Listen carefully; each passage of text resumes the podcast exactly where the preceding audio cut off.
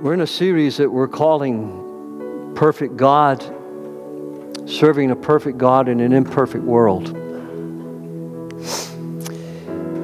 The passage that Pastor Corey read to you this morning, in a lot of way, explains the mess that our world finds itself in. When the knowledge of God is suppressed and denied, and generations grow up without that knowledge of God's amazing grace, God's creative order, His goodness, His design, then you can't help but to hope to inherit a mess. You see, the so called weakness of God is greater than any strength of man, the Apostle Paul says. But the gospel, and Corey read it to you this morning, the gospel about Jesus Christ, that's the power of God unto salvation.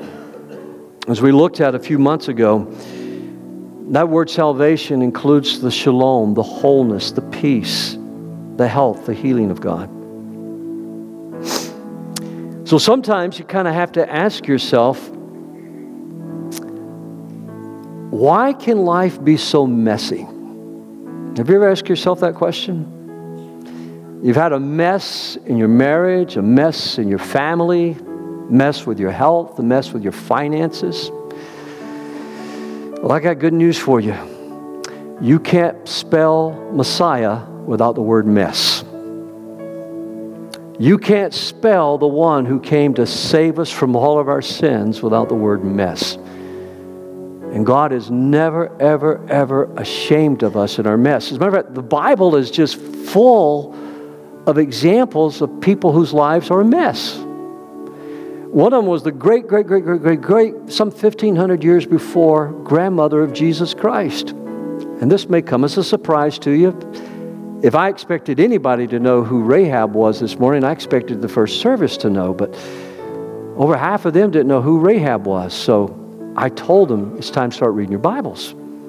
If you don't know who Rahab is, then that's the same thing for you. Rahab the great, great, great, great, great grandmother of Jesus was a prostitute. Well, that's one of the things that makes me trust the Bible is it never covers up those things that other histories and other things try to do, cover up the messy parts. And Rahab, and the whole story of her throughout the Bible, she doesn't shake that title, Rahab the prostitute. Some versions use the word harlot. Mama and I always talk on Saturdays, and, and I told her I was going to mention Rahab, the prostitute. She goes, You can't say that in the pulpit. I say, Mama, I'm with Yankees. They don't care. She said, Well, don't you ever bother moving back down here.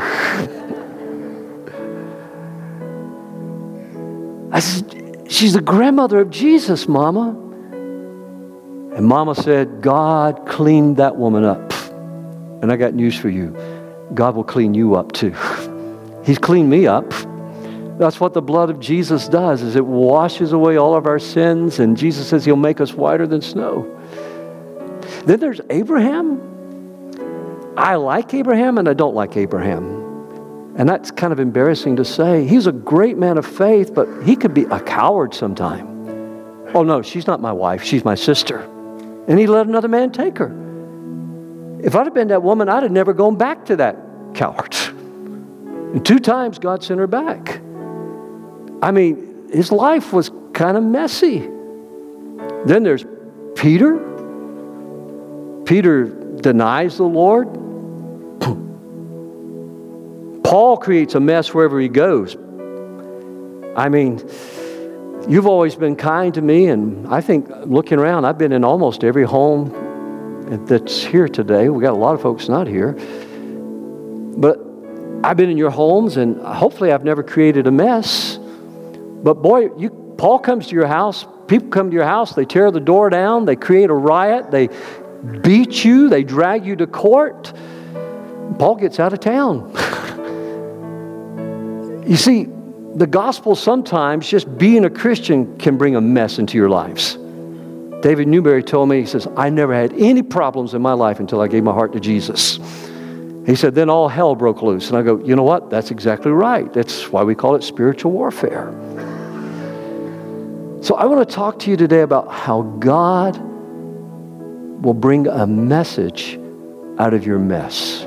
So would you stand with me one more time and we're going to pray. Father, I know this morning that there's not a person in this room that either has had a real mess in their life or they're going through a messy time right now. But I also know that you are the one that penetrates through the darkness and the confusion and you deliver us from all of our troubles. But there are some strongholds in some people's thinking. I made my bed, so I got to sleep in it. Lord, just like that man in John chapter 5, you're asking them, Do you want to be well? Do you want to be whole? And when you touch them, they're going to pick up that bed and carry it away. No longer confined to it.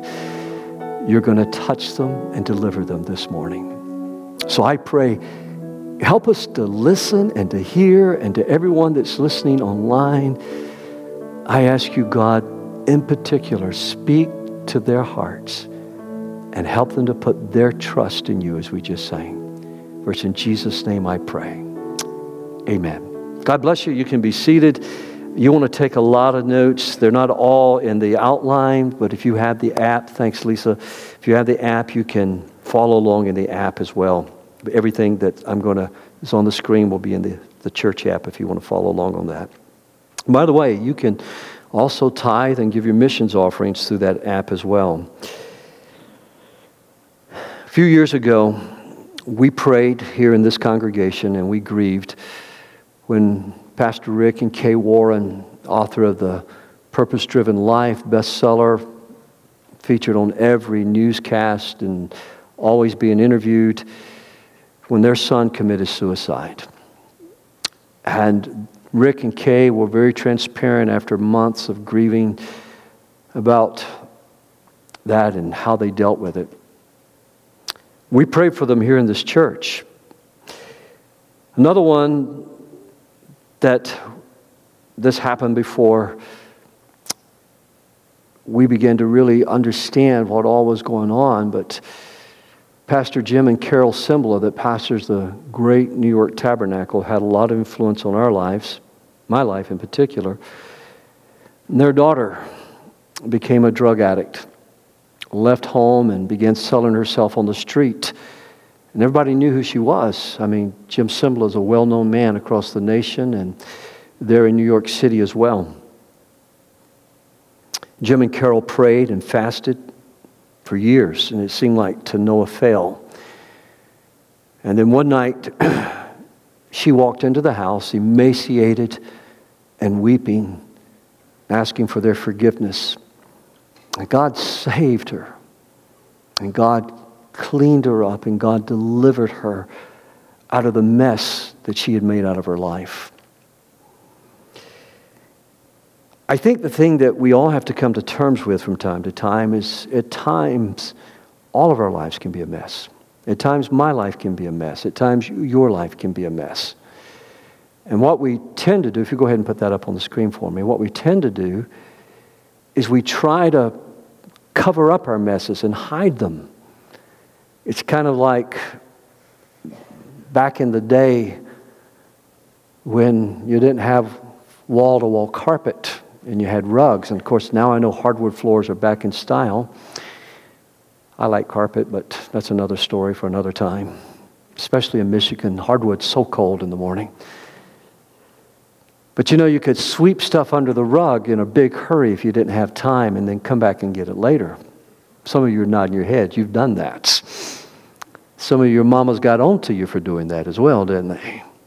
But sooner or later, you know, even though you may try to cover up the mess, you got to deal with it. Recently, my son called me and he says, You know, Dad, he said, You remember how you used to tease about how you could clean up the car and find a full Happy Meal sometime in the minivan? I go, Yeah. He goes, I've done the same thing. he said, I find hamburgers, I find french fries. He says, And the thing about McDonald's is it never rots.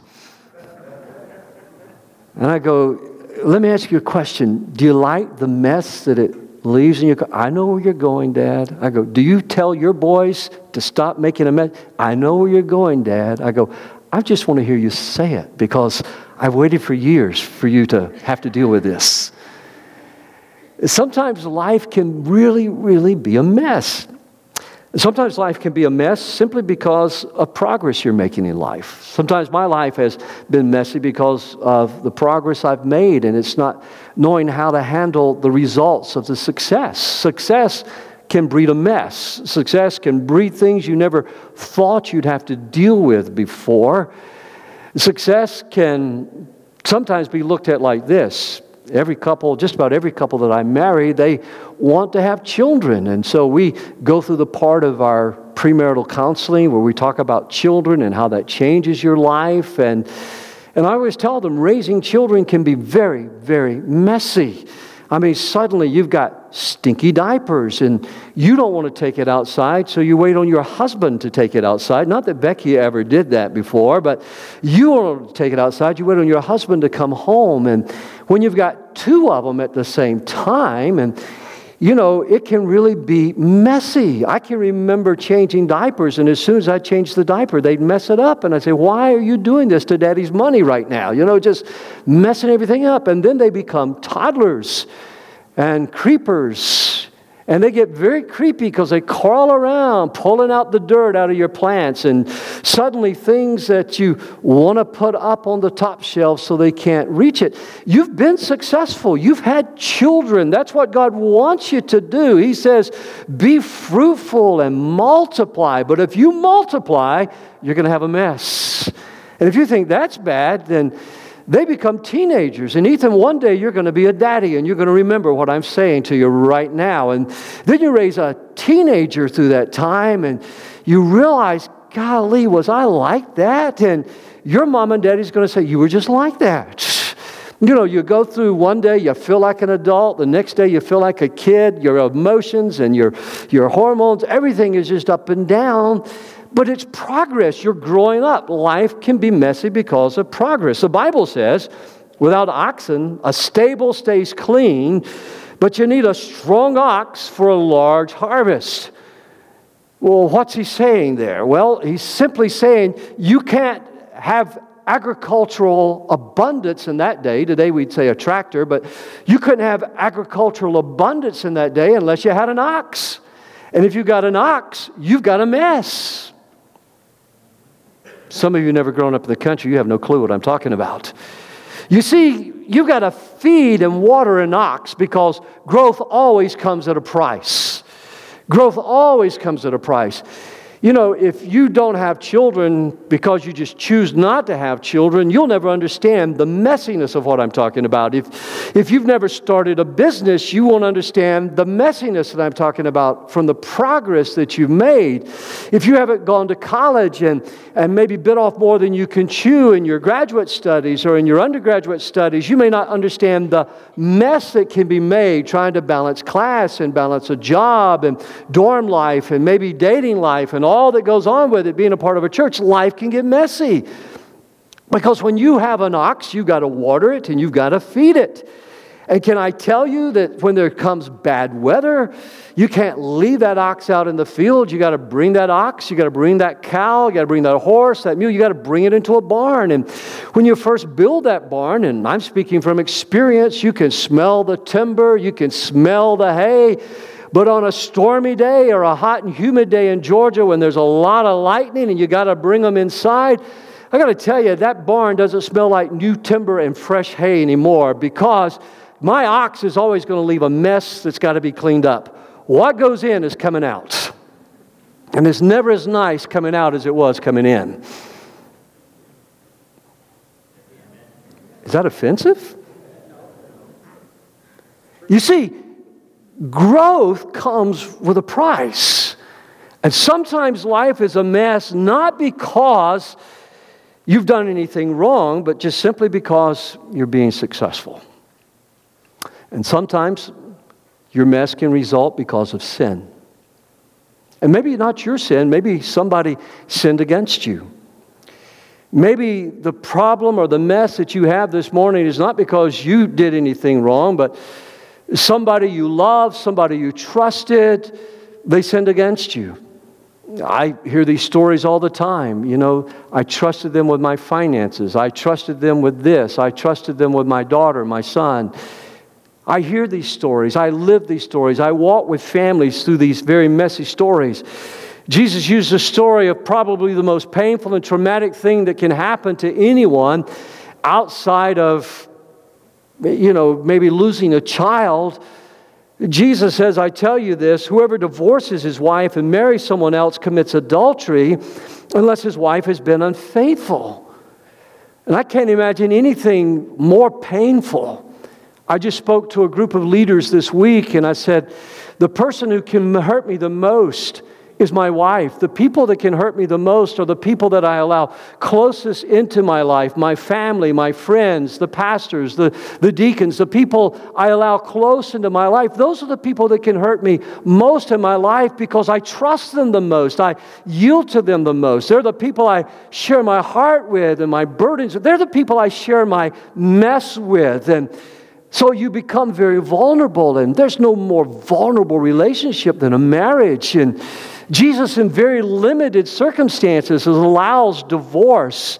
And we won't get into that this morning. I've taught on that several times in the past if you want to learn more about that. But in very limited but painful, painful, messy circumstances, God allows for divorce. And someone else's sin complicates your life. And it forces you to make those hard and difficult choices. It complicates the life of your children. It complicates the lives of your families and your relatives. It can complicate the life of a church. I've walked through that number numerous times. It can complicate the life of a, of a business. It can complicate the life of a subdivision even. When everybody is friends and then suddenly there's been a betrayal, especially if the betrayal has been within the community itself, it complicates and hard choices have to be made. And over the years, and you don't do this for almost 50 years and not hear these kinds of stories and remember these kinds of stories. And if you're here this morning, I'm not talking to you or at you. I just want you to hear the word of the Lord this morning. Remorse is not the same thing as repentance. Because in all of these stories, I meet people who feel bad. I meet people who are remorseful. I meet people who say, I wish I had never done it. I, I wish that things could be different. I, I did wrong. Remorse doesn't change a thing. Remorse is not the same as repentance. Repentance means to change. One of our best ministries here at Woodland is our, is our AA ministry, and the men and the women who gather for that ministry and you know, I, I know they're wrestling with life addictions, and I know they're wrestling with great problems. And Two of them were in our first service this morning, and I watch and I admire their love. They have repented. Repent means that you're going this direction, you turn around and you, you make the difficult life choices. You, you get help. You, you, if you're an alcoholic, you submit to something like AA and you make let other people become accountable in your life. Uh, repentance is if you're hooked on internet pornography, you, you say to your wife, you say to your family, I am sorry, but I, I get a something like Covenant Eyes, and I asked three or four other men to be my partner so that they know what I'm doing on my computer and they get a, they get a, a report every week. You, you say to your wife, Here's my password. You can search my computer at any time. You see, remorse says, Oh, I wish I hadn't have done that, but I'm going to cover this mess up. I don't want anybody to know. Repentance says, No, I don't want to keep going that way. I'm going to put some safeguards and I'm going to go this direction. You see, Judas was remorseful. Judas knew he had done wrong. He was remorseful. He cried. He took the money that he was given for betraying Jesus and he took it to the temple and he threw it back in. But Judas didn't repent. I mean, he admitted, I've sinned. I've sinned. He's, I, I hear that all the time. I've sinned. He even says, I betrayed innocent blood. I betrayed innocent blood. But you see, when you don't trust God with your mess, when you're one of those, like I talked about when we had prayer this morning, maybe you're waiting on God to do a miracle in your life, but you're not pressing in in prayer. You're not asking other people to pray for you. Maybe you're waiting on somebody else to come and do it for you. You're, you're like the man in John chapter 5 that Jesus spoke to. You just simply have an excuse. Jesus just wants to know do you want to be well? Do you want to be delivered? Do you want to be saved? And you go, I can't, Lord, because nobody is doing this for me. The answer is not nobody, the answer is you putting your faith in God. The answer is letting other people help you and pray with you. Judas, because his trust was all in what he could do, he made his bed, he had to sleep in it. The good news is, you may have made your bed, but you don't have to sleep in it. God can touch you, and God can totally change the direction of your life. And I know there are people around you that will say to you, You made your bed, you can sleep in it. They couldn't give a flying rip about your pain because they have no compassion. But there are people here this morning who care about you, who love you. But greatest of all, there is a Messiah here this morning who took your sins and took your iniquities to the cross because God will give you a message out of your mess this morning. Can we give him a hand of praise for that today?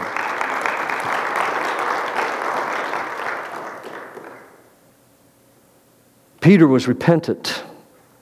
He was remorseful, but he was repentant. The Bible says he went away weeping bitterly, and in that touching scene in the closing chapters of the book of John, Jesus confronts Peter three times Do you love me? Do you love me? Do you love me? And you see, the proof was not in the words that Peter said. He said, Yes, Lord, I love you. Yes, Lord, I love you. And the third time Jesus put that on him, it just wounded Peter's heart, and he got what Jesus was saying. It's not enough to feel sorry and feel bad about what you've done. He says, and Peter, feed my sheep. And the proof was in the life of Peter. And we're working through the first two epistles of Peter in our Wednesday night services here. And I read those wonderful lines and chapters that Peter wrote in those two letters to the church. And I remember the impetuous, I remember the sinful, I remember the rebellious Peter, the braggart Peter. And then when I read these very humble but powerful words, because Peter's life, there was repentance. He made himself accountable. And even in death, when they crucified Peter, Peter said, Please don't crucify me right side up. I'm not worthy to die like my Savior. And church and historical tradition says they crucified him upside down. You see, repentance is the change that brings fruit. And Peter died in his old age, a beloved man who loved the people of God and helped them to see God will give you a message out of your mess. So sometimes people sin against you, and sometimes you sin. But you serve a Savior, a Messiah this morning, that God said, Name him Jesus, for he will save his people from their sins.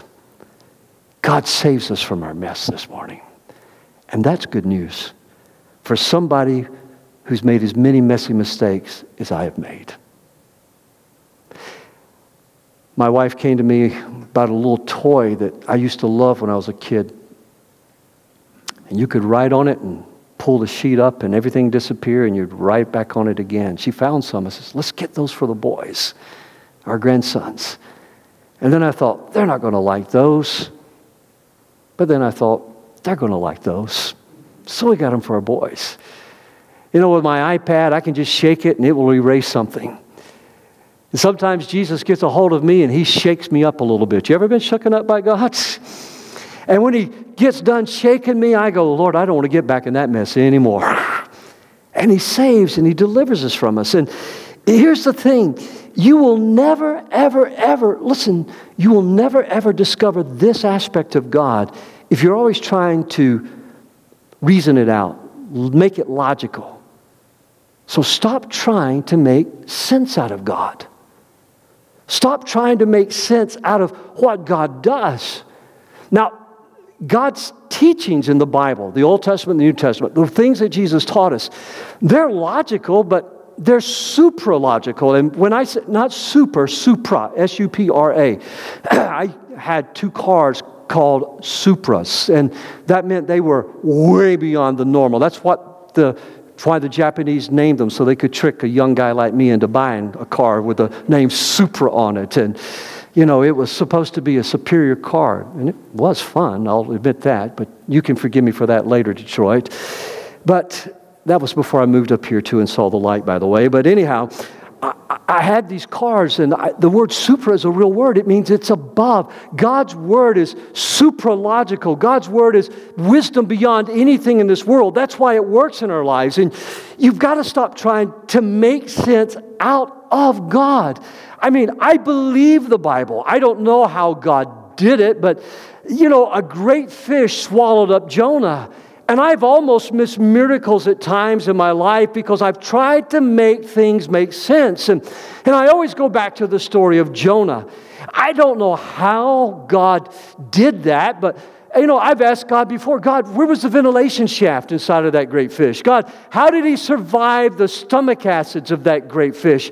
Lord, how did that happen? And I feel like George Washington Carver sometime. George Washington Carver said he went to God one time and he says, God, show me the secret of the universe. And Carver says that God spoke to him and says, For such a little man, you ask an awfully big question.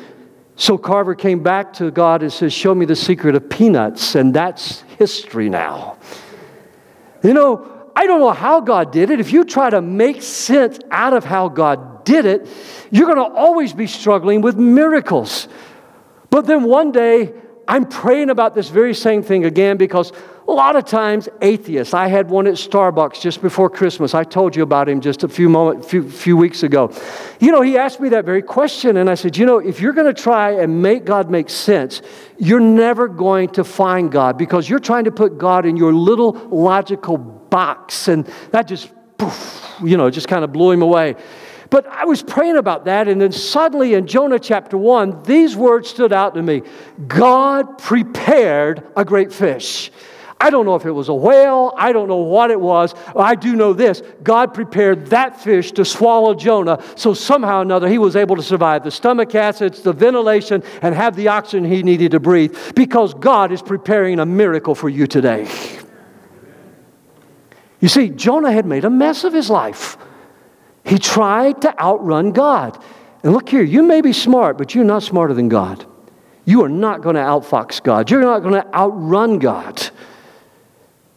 And so God prepared. And I'm here to tell you this morning, God's prepared you. Now, I also have another word just burning in my spirit this morning. I was up praying, and this is not even in my outline, so this won't cost you anything. But I was up praying, and I just early this morning, I was just asking God to do something. I was praying about the altar service. But then suddenly this thought came to mind. Some of my people, I have brought them through a mess. I prepared a miracle for them, and yet they're still bitter.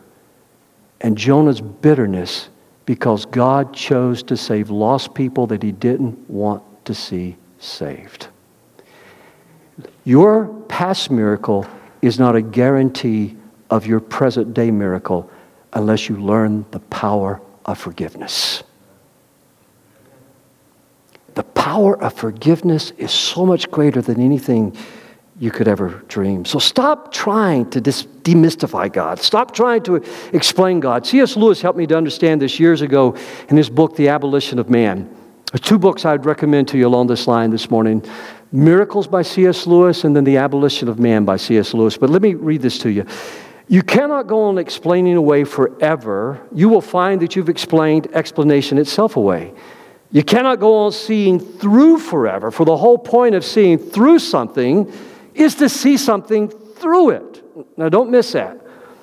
The whole point of seeing through something is to see something through it.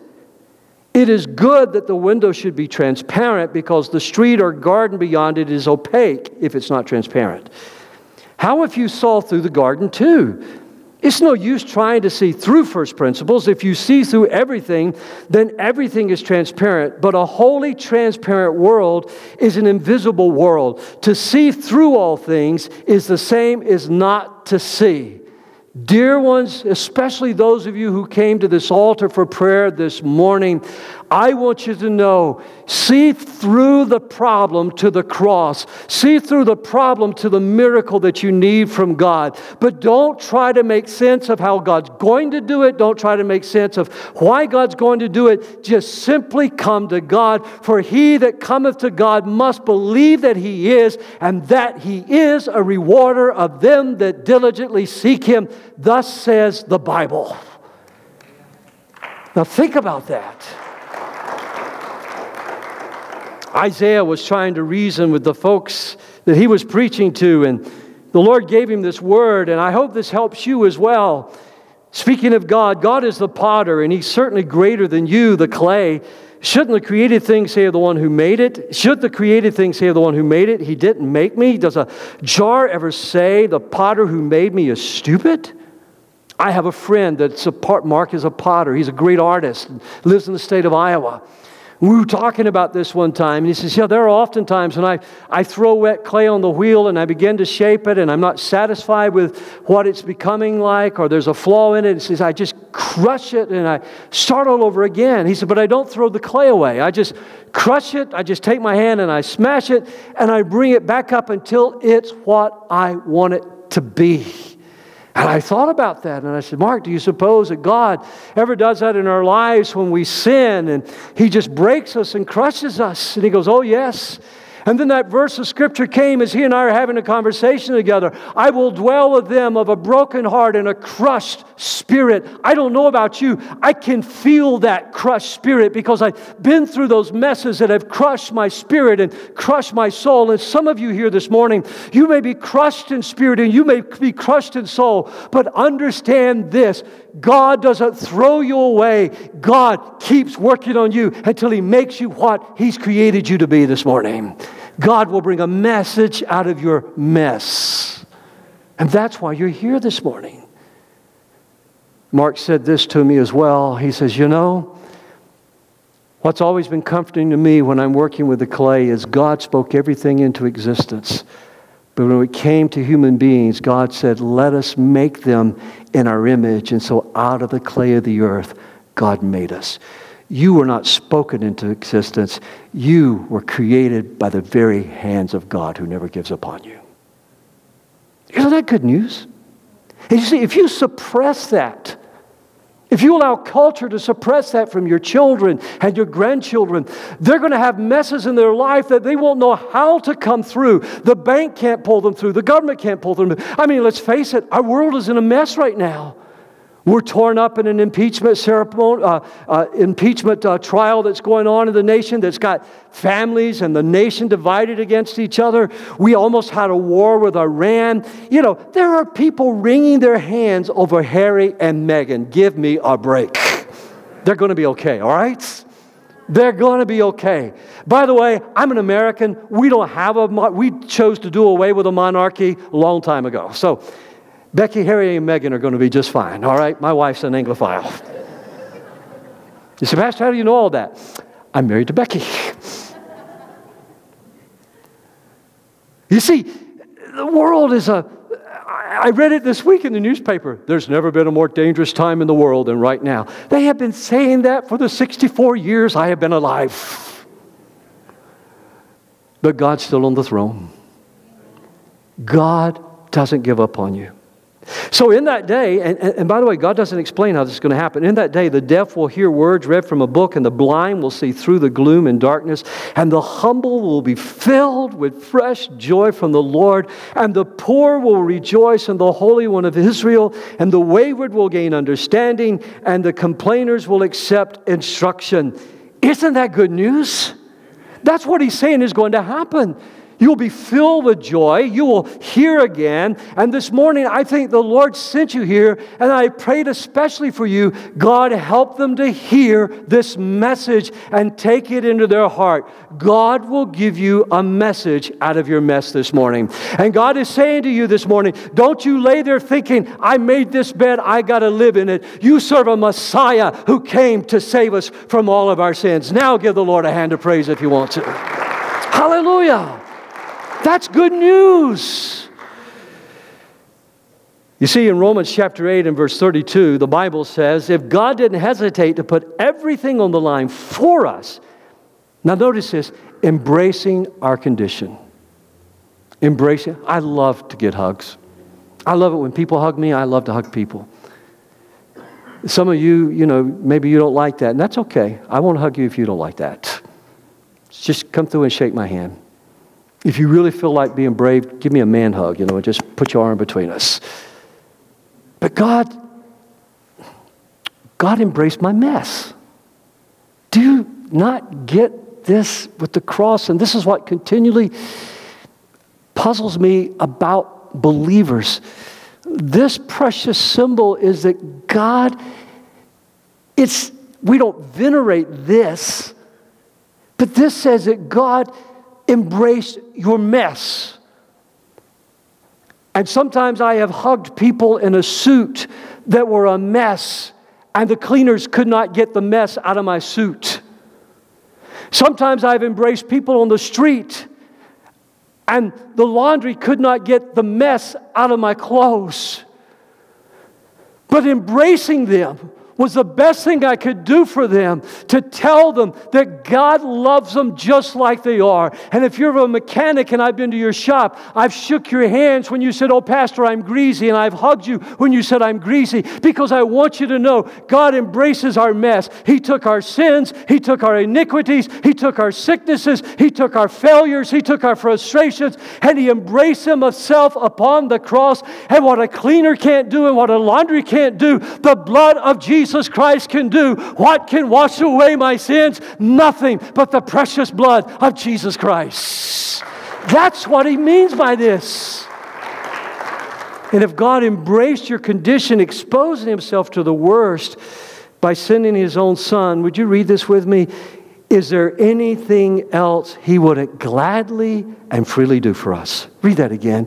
Is there anything else he would gladly and freely do for us? God is happy to bless you. And God is not going to charge you one thin dime for it. God is happy to forgive you of your sins.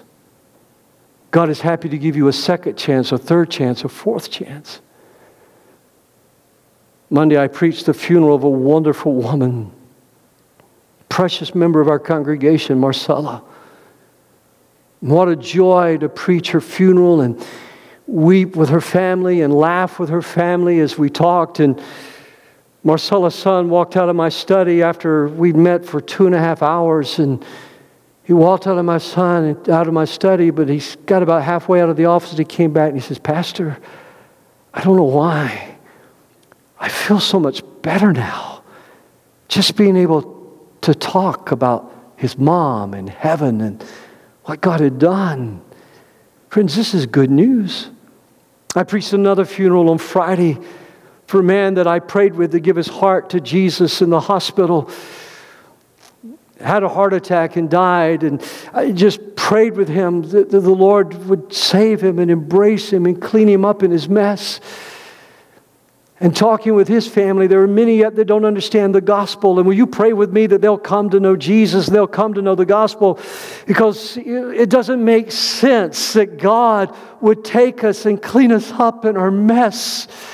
But God freely and gladly, wherever you're at in life, whatever you've done, there's nothing that you've done that God won't clean you up. So here's what I want to say come to God this morning and ask in faith. I mean, ask in faith. I mean, grab on to the grace of God. There's a, a symbolic picture of this in the Old Testament. It was real in the Old Testament days. We, we don't have to do this. We talked about this a little bit with the Jewish family that I was with last week. But you, you grab on to the horns of the altar. And if you grabbed on to the horns of the altar, the Avengers could not pull you away from that because it was a place of security. I'm saying grab on to the grace of God. Jesus is the one, not your pastor. I'm not promising you anything except that God is always faithful to his words. If I tell you, you've got reason to question. If I say, because I may not have the power, I may not have the resources, I may not have the compassion, but you serve a great, big, wonderful God who is always watching over you, and his resources and his compassion are unlimited in Christ. So hang on to the grace of God. He must ask in faith without any doubting. You say, Pastor, how, what is faith? When I pray about something, I don't leave any error. I don't say, God, if you don't answer this, this is what I'm going to do. Faith doesn't leave room for failure. I just expect God's going to answer that prayer. And then I go on. I, it doesn't mean I still don't go to the doctor if I'm sick. It doesn't mean that I still don't save for retirement. It just means I go on in faith. Number two, ask boldly. I mean, when you, if you're in a mess, you don't need to be shy about it. If you're in a mess, you don't need to be timid about it. if you're in a mess, get other people to help you and ask boldly. I mean, ask for anything. That's what Jesus said. He, he looked at that man in John chapter 5 and he says, and that's not even my text this morning, but it's just where I keep coming back to. Whatever, what do you want? And rather than asking boldly, I mean, imagine Jesus looking at you this morning and saying, What do you want from me? What do you want from me? What do you want from me? And you're looking at Jesus and going, Well, Jesus, for my grandson Josiah, you know, he's got to have the right doctors. He's got to have this. He's... No. I'm saying, Jesus, I want one day for Josiah and I to be able to stand up together and testify to your healing, saving grace together in the name of Jesus Christ. You say, well, Pastor, that's just foolish. He has an incurable disease. Nothing is impossible with God. And Jesus said, ask him for anything.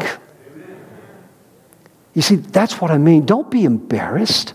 I don't care what other people think. I don't care if people think I'm crazy. I don't think they go, oh, tis, tis, that poor old grandpa. Get out of my way. I am going to the throne of grace. And if you get in my way, I will run over you to get to the throne of grace because I know I serve a God who is bigger than all my problems, bigger than all my cares. My God is able to do anything. And He did it through Christ at Calvary and the resurrection of our Lord and Savior Jesus Christ. Ask boldly. I know I've shared this a hundred times, but friends, you just don't know. Dr. Terigula shared with me in frustration. He goes, You can do this? I go, Yes. You can do this? I go, Yes. You can do that? I go, Yes. He goes, You can't do that. I said, Well, I'm doing it right now. And he goes, I know. And that's what's so frustrating. He says, You don't exist. I go, I'm here. He was the one that stood at our, my foot of my bed and says, I don't believe in miracles. You're going to die. Friends, don't be embarrassed. Some of the things that I asked God for years ago, I was so embarrassed, it almost kept me from getting my miracle because all I could do was listen to all the specialists who had told me things. And so one day I just decided if I can ask him anything, and if the Bible says don't throw away your bold faith, it will bring you rich rewards, I decided to trust God rather than trust the words of people that didn't believe. You can't suppress the knowledge of God. If you suppress the knowledge of God, generations are going to miss out on what God wants to do for them. Ask Him for anything. And maybe the thing that embarrasses you most to pray about is where God will bring the richest reward of your faith at. Somebody say, Praise the Lord this morning. Third, don't grow weary as you're praying. Never give up. The devil will come to try and deceive some of you as soon as the service is over. You, you feel good, you've been prayed for, you, you're, as Arnold Schwarzenegger used to say, you're all pumped up. And then you're going to go out of here, and if you don't keep praying and keep claiming the Word of God and keep reading your Bible and keep listening to messages like this, you're going to get all deflated. God doesn't want you to live like some Christmas or Halloween decoration pumped up and deflated the next day. Frosty looks terrible on the front lawns when he's not pumped up.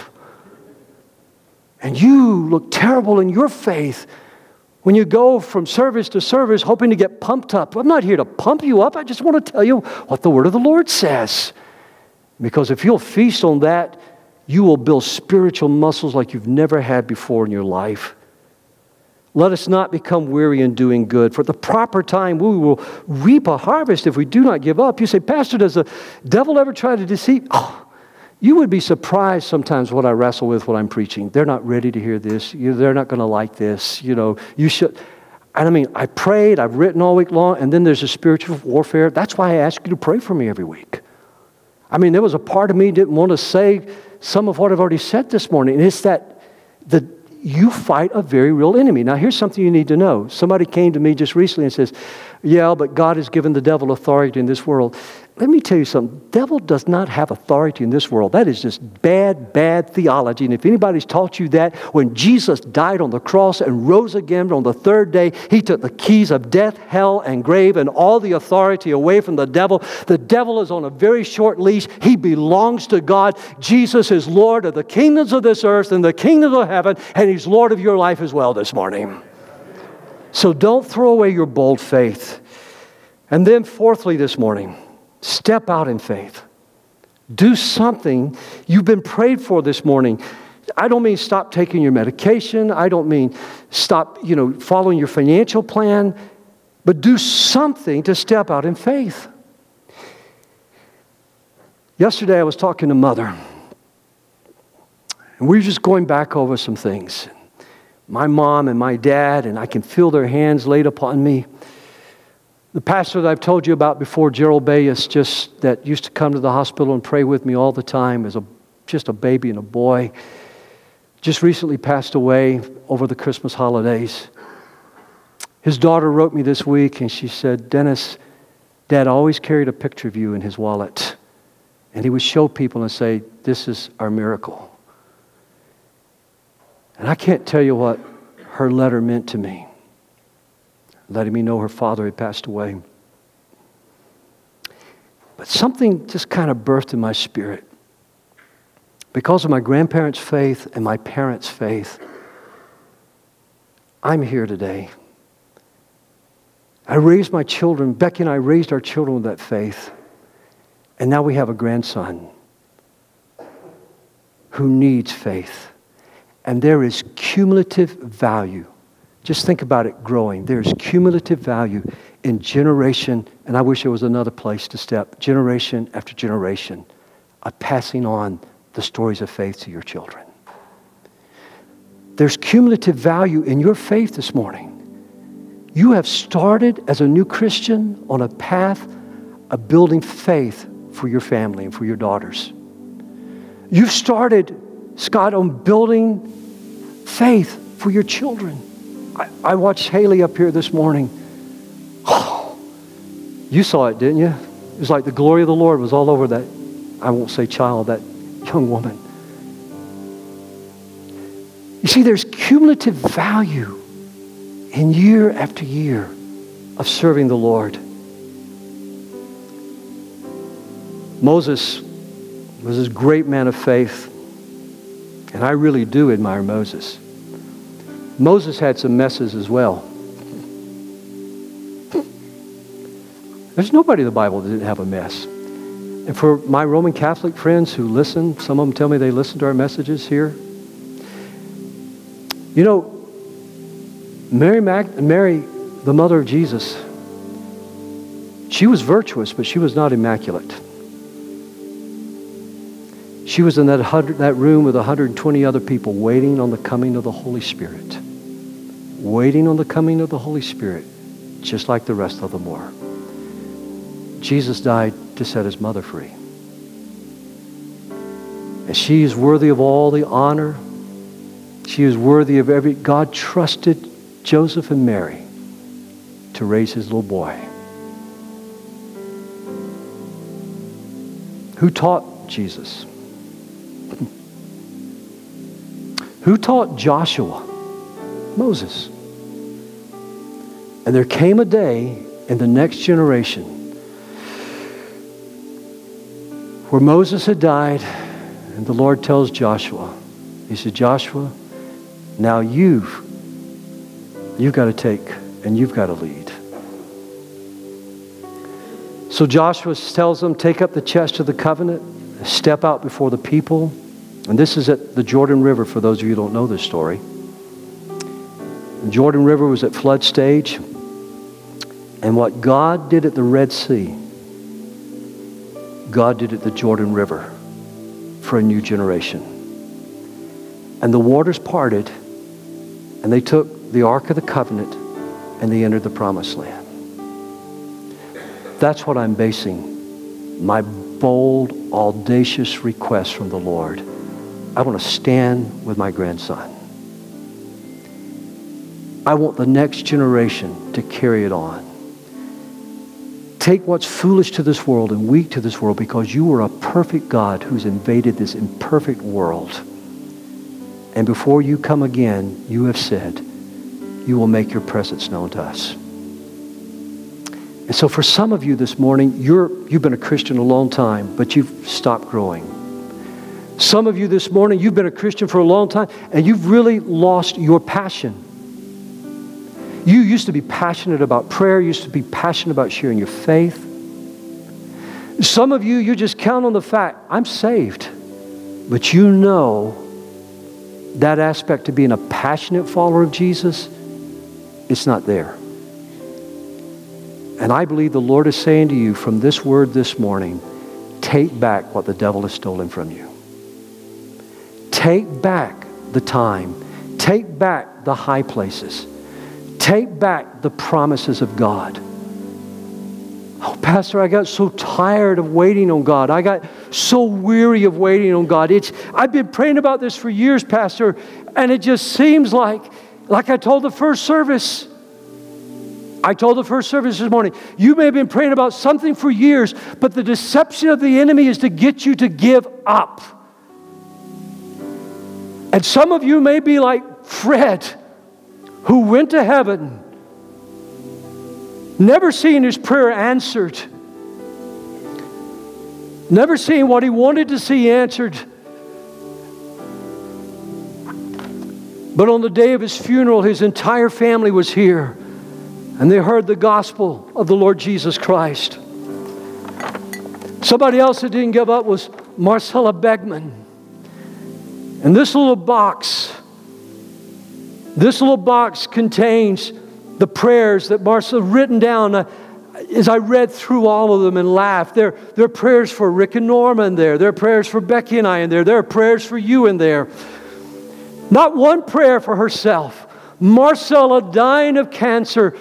As she fought through that thing, she died in faith at 80 something years old, still praying every single day. And there were prayers answered on the day of her funeral. You may not see the answer to your prayers, but God keeps your prayers before Him all the time, according to the book of Revelations. Can we give the Lord a hand of praise for that? Don't give up. Say, Pastor, what do you mean take back the high places? Because in the Bible, there are places that the Bible describes as high places that the children of Israel gave up. And when you take them back, I got to tell you, the view's pretty incredible once you conquer the high places. God wants to get some of you out of the valley and get you on the mountaintop today. You say amen? Well, Father, right now, in the name of Jesus, there may be some who didn't come to the altar this morning. They were embarrassed, or maybe they've just grown tired. There were some, Lord, that maybe today they've been trying to make sense out of you before they commit their life to you. God, would you help them to see just how silly that is? For he that cometh to God must believe that he is and that He is a rewarder of them that diligently seek you. I'm not asking them to be a member of this church. I'm not asking them to give us anything, but just give their heart to you. And if they'll trust you, with what little bit of knowledge they have of you, then Lord, I promise them before you, they will get to know you better and better and better. I think most everyone here is a follower of Jesus, but just in case, or maybe you've really grown lukewarm in your spirit, why don't you right now just bow your head? You're sitting there, nobody would know, you don't have to pray out loud. And pray something like this Say, Lord, I'm a comfortable mess right now. But there's no real power.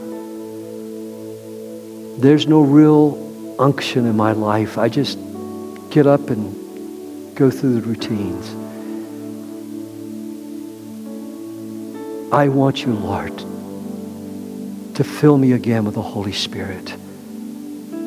I want a white heart, heart for you. So I come back to you and I pray, Lord, revive me, refresh me. Maybe I don't know it, but maybe you've backslid and you just need to say, Lord,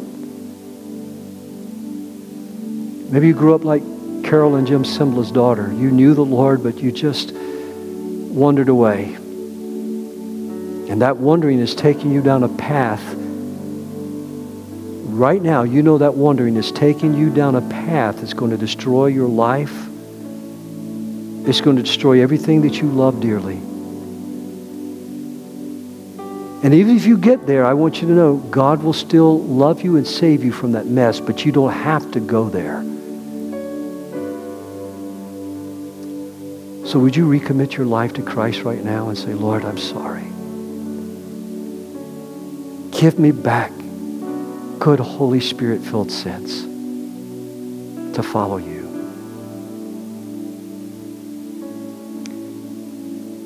And if you didn't, come to the altar this morning and you need a miracle from God, not just healing, but maybe financial, emotional, a family problem, then when Pastor Rick comes and dismisses this service, I want you to come down. I'm asking you, for your sake, come down and receive prayer and the anointing of oil.